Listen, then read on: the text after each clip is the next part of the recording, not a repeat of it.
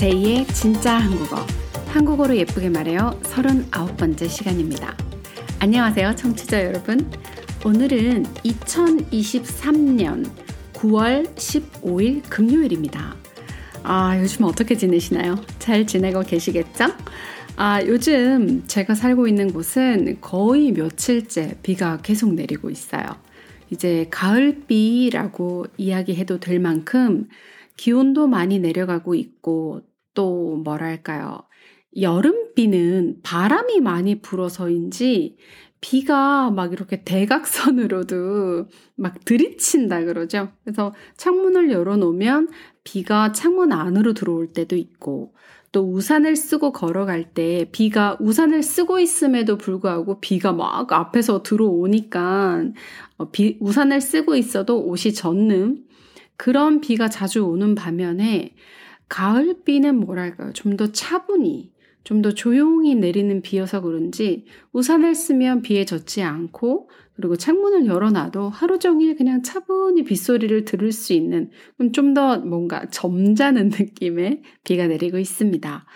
저는 비 오는 날이 정말 너무 좋아요. 제가 비 오는 날 녹음하게 될 때 여러 번 말씀드린 적이 있는데 정말 비 오는 날을 너무 좋아해서 비 오는 날이면 뭐랄까요? 좀 더, 좀 더 감정적이 되긴 하죠. 좀 더 센티멘탈해지긴 하지만 그래도 빗소리를 듣고 또 비 내리는 모습을 보면 마, 음, 뭐랄까, 마음이 좀 더 차분해지고 좀 더 평화로워져서 요 며칠 굉장히 기분 좋은 날들을 보내고 있습니다.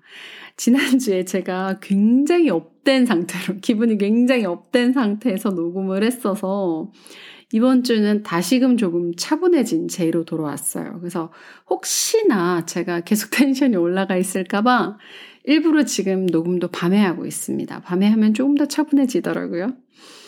어, 오늘은 어떤 컨텐츠로 할까 고민을 하다가 요즘 제가 읽고 있는 책에 한 구절을 읽어드리고, 한 구절? 한 단락? 단락을 읽어드리고, 그 부분에 대해 여러분들께 제가 느끼는 느낌이나 제 생각을 전달해 드리는 것으로 컨텐츠를 정했습니다. 그래서 이번 주 39회, 그죠? 39번째 진짜 한국어의 이야기는 책 읽어주는 여자, 이렇게 정해봤는데요. 제가 요즘 읽고 있는 책은 아비투스라는 책이에요. 도리스 메르틴 작가님이 쓰신 책인데, 오늘 읽은 부분은 어떤 관대함, generosity에 관련된 부분인데, 뭐랄까요. 요즘 뉴스를 보면, 뉴스라는 게 사실 좋은 소식보다는 안 좋은 소식들이 훨씬 더 많이 전달되는 매체이기도 하지만, 한국 사회가 점점 타인에 대한 관대함, 그리고 관용을 잃어버리는 사회가 되고 있는 듯한 느낌이 있어서 하필 요 부분이 저에게는 조금 더 임팩트 있게 다가왔던 것 같아요. 그래서 그 부분에 대해 책에 쓰인 내용을 천천히 읽어드리고 또 제 생각도 이야기 드리는 시간을 갖도록 할게요. 자, 그러면 39회, 39번째 진짜 한국어 책 읽어주는 여자 시작하겠습니다.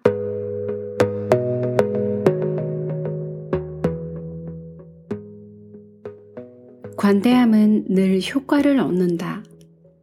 자신의 노력과 성과, 취향을 인정받으면 기뻐하지 않을 사람은 없다.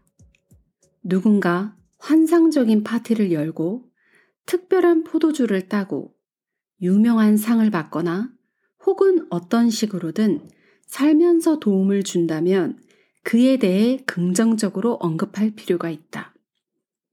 그런 일은 존경과 감탄을 받아 마땅하다. 자신의 성과를 더는 증명할 필요가 없어진 지 오래되더라도 말이다. 인간은 기본적으로 자기애가 앞서서 다른 사람의 위대함을 인정하기 쉽지 않다. 그러나 자신이 원하는 것을 다른 사람이 가졌을 때도 기뻐할 줄 알아야 좋은 성품이다. 질투하는 사람은 딜레마에 빠진 채 중얼거린다. 스트레스가 많은 직업이야. 상금이 너무 적어서 써볼 것도 없겠어. 이렇게 생각하고 말하는 사람은 자신을 째째한 사람으로 만든다. 그러니 당장 멈춰라. 반대로 남들보다 상황이 안 좋더라도 언제나 만족감을 길어 올리는 사람은 품이 있어 보인다. 시인 칼릴 지브란이 철학적으로 말했다. 관대함은 할 수 있는 것보다 더 많이 주는 것이고 자부심은 필요한 것보다 적게 취하는 것이다. 이와 관련된 감동적인 일화가 한 웹사이트에 소개되었다. 아이스크림 가격이 아직 몇 센트였던 때, 한 어린아이가 가게에 들어왔다. 소프트 아이스크림은 얼마예요? 아이가 물었다. 25센트라고 점원이 말했다. 아이는 주머니에서 동전 몇 개를 꺼내 헤아렸다. 셔벗 아이스크림은 얼마예요? 20센트. 뭘로 줄까? 아이는 동전을 다시 헤아려 셔벗 아이스크림을 주문했다. 아이스크림과 계산서가 나왔고 아이는 동전을 모두 탁자 위에 올려놓고 갔다. 점원은 계산서와 동전을 보고 울컥했다. 탁자에는 25센트가 놓여 있었다. 아이는 점원에게 팁을 주기 위해서 소프트 아이스크림을 포기했던 것이다. 저는 이 일화를 읽으면서 실제로 제가 런던에서 유학하던 시절에 있었던 일이 떠올랐어요. 같은 학교에서 수업을 듣던 친구의 소개로 알게 된 프랑스 친구 이야기인데요. 이 프랑스인 친구는 런던에 공부를 하러 온 것이 아니라 저희는 그때 이제 다 대학생이었고 이 친구는 남자친구를 따라서 런던에 온 아직은 학교를 다니지 않았고 직업도 없는 상태인 20대 초반의 프랑스 여자 사람이었어요. 여자였어요. 남자친구가 요리사였기 때문에 남자친구가 벌어오는 수입으로 생활을 하고 있어서 형편이 넉넉하지 않다. 남자친구한테 이제 미안하니까요. 자기가 돈을 많이 쓰면 미안하니까 형편이 넉넉하지 않다고 이야기를 자주 하곤 했었어요. 그래서 어느 날 저희가 다 같이 점심 약속을 하고 점심 식사를 하러 어떤 한 레스토랑에 갔었는데 이 친구가 이제 경제적으로 형편이 조금 여유롭지 않은 상황이었다 보니까 이제 점심 식사니까 저희가 뭐 그렇다고 풀코스 요리로 뭐 요리를 어 주문해서 먹진 않지만 주로 그래도 다 main dish를 시켜서 먹는데 이 친구가 이제 에피타이저 정도만 주문을 하고 이제 같이 저희랑 먹으면서 그냥 식사를 하고 있는 그런 상황이었어요. 그런데 그 친구가 그 레스토랑에서 일하고 있는 그 웨이트리스에게 여기 part-time job을 구할 수 있냐고 이것저것 물어보더라고요. 그래서 한국어로 그냥 아르바이트라 그러죠. 그런 아르바이트를 해보고 싶었나 봐요. 그래서 이것저것 물어보고 그래서 우리가 아 파트타임 잡 구하려고 그러나 보다라고 생각을 하고 또 그것 음식이 맛있었기 때문에 아 뭐 네가 여기서 일하면 우리가 자주 오겠다 이렇게 이야기하고 뭐 깔깔거리고 웃고 즐거운 점심 식사를 마쳤어요 그렇게 그렇게 저희가 자리를 떠날 때쯤 이 프랑스 친구가 좀 전에 자기가 물은 질문에 친절하게 대답을 해준 웨이트리스에게 팁을 주는 것이죠. 영국 돈 그때 당시 5파운드를 줬어요. 근데 그 당시에 5파운드면 조금 저렴한 레스토랑에 가면 런치 세트 메뉴를 먹을 수 있는, 런치 미를 먹을 수 있는 금액이었어요. 그러니까 그 친구는 자신의 한 끼 밥값을 그 웨이트리스에게 팁으로 준 것이죠. 자신의 질문에 대답을 해줘서 고맙다는 뜻으로요. 그래서 그때 당시에 저는 이제 한국에서 영국으로 간 지가 얼마 안 된 상태였기 때문에 한국은 팀 문화가 보편적이지 않아요. 보편적이지 않아서 저에게는 그 부분이 적잖이 놀랍고 또 굉장해 보였던 기억이 있어요. 그래서 한국에서 그때 당시에 팀 문화라고 하면 그 한국이 고기를 그때 당시에는 고기를 구워주는 집들이 많았어요. 그래서 고기를 구워주는 소고기 같은 거, 코리안 바베큐 유명하잖아요. 근데 조금 고급 한우 구이집 에 가면 이제 고기, 고기를 구워주시는 분들이 각 테이블마다 붙어서 고기를 굉장히 정갈하게 구워주시는데 그런 경우에 이제 엄마나 아빠가 어른 팀들이 그분께 팁을 드리는 걸 본 적은 있지만 그건 굉장히 예외적인 경우였죠. 저희가 간 레스토랑이 그렇게 고급 레스토랑도 아니었고 대학생들이니까 무슨 돈이 있었겠어요. 그래서 편하게 갈 수 있는 그런 보편적인 캐주얼한 레스토랑이었음에도 불구하고 저희 나이 또래 저보다는 조금 약간 언니였겠죠. 그 저희 또래의 사람이 누군가에게 팁을 준다라는 걸 보고 제가 좀 꽤나 적잖이 놀랐던 기억이 있어요. 자, 조금 전에 읽어드린 관대함은 할 수 있는 것보다 더 많이 주는 것이고, 자부심은 필요한 것보다 더 적게 취하는 것이다. 라는 이 구절 다음에 나온 이 책 속, 이야기 속의 소년도, 그리고 또 제가 그 유학 시절에 만났던 그 친구도 타인에 대한 관대함과 또 스스로에 대한 자부심을 가지고 있는 사람들이라고 이야기할 수 있는 것 같아요. 그래서 제가 이 부분을 읽으면서 그 친구에 대한 에피소드도 떠오르면서 과연 나는 어떤 사람일까? 내가 가진 관대함은 어떤 형태이며 또 내가 가진 자부심은 어떻게 표현되고 있을까를 좀 곰곰이 생각해 보게 된 그런 부분이어서 아, 이 컨텐츠를 한번 여러분들께 읽어드리면 좋겠다라고 생각을 해서 결정을 했습니다. 저는 저 자신에 대해서 생각할 때 뭐랄까요? 잘 모르겠더라고요. 역시 뭐랄까요?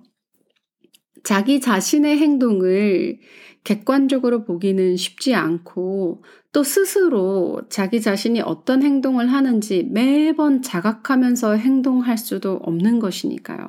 그리고 또 어찌 보면 조금 깊게 보자면 단순히 착한 행동, 나이스한 행동과 또 이런 관대함, 또 자기 존엄, 자기 자부심은 별개의 태도라고 또 생각이 되더라고요.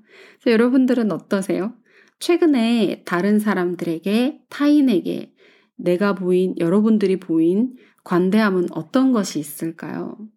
음, 뭐, 거창하게 말고 아주 작게, 아주 작게 조그만한 이야기로 보자면 저는 오늘, 오늘, 오늘 금요일이죠. 제가 오늘 요리 교실에서 요즘 최근에 요리를 배우고 있거든요.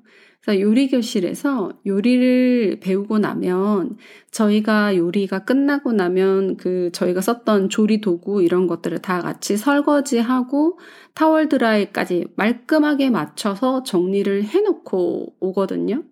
자, 그런데 요리 교실에서 선생님께서 시범을 보여주실 때 하는 조리 도구들을 저희가 각 네 팀이 있는데 팀마다 돌아가면서 청소를 해요.